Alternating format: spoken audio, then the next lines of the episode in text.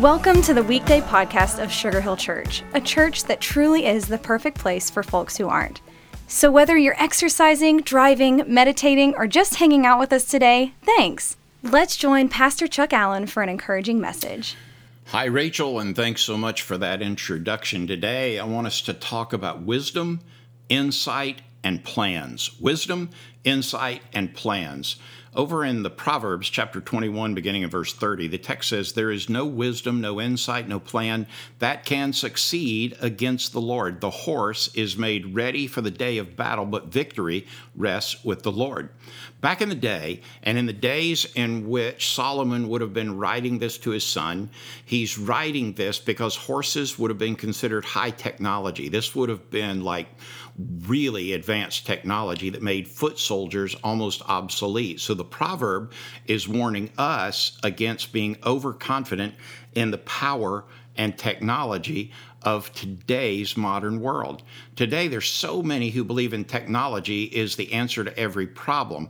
But I've discovered that technology is only as good is only as good as the relationships that you build around it. While science and technology can tell you what can be done and how to do it in the most efficient and often in times effective way, it cannot tell you whether you should do it or not. They can't tell you if something's good or bad for human life because those things aren't determined by technology, they're determined by wisdom.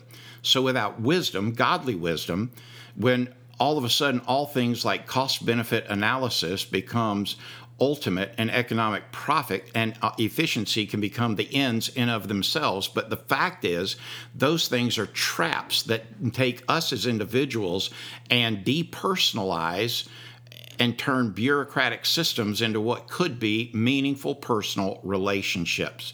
You know, technology, as wonderful it is, as much as I love it, it will never solve all of the human problems because we are more than matter. The wise in this world know that our lives are in the hands of the potter, God, the potter, we, the clay. And remember that an untrained, ragtag group of men and women believing in Christ turned the mightiest human civilization in history upside down, and that victory rests with the Lord just as yours does today.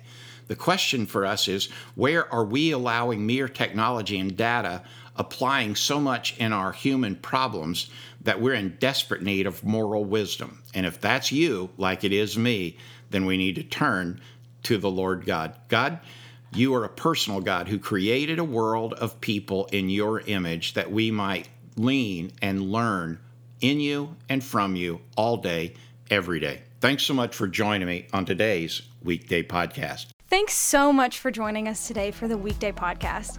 We would love to see you at Sugar Hill Church for one of our gatherings each Sunday at 9:30 and 11, and we are always streaming live at live.sugarhill.church.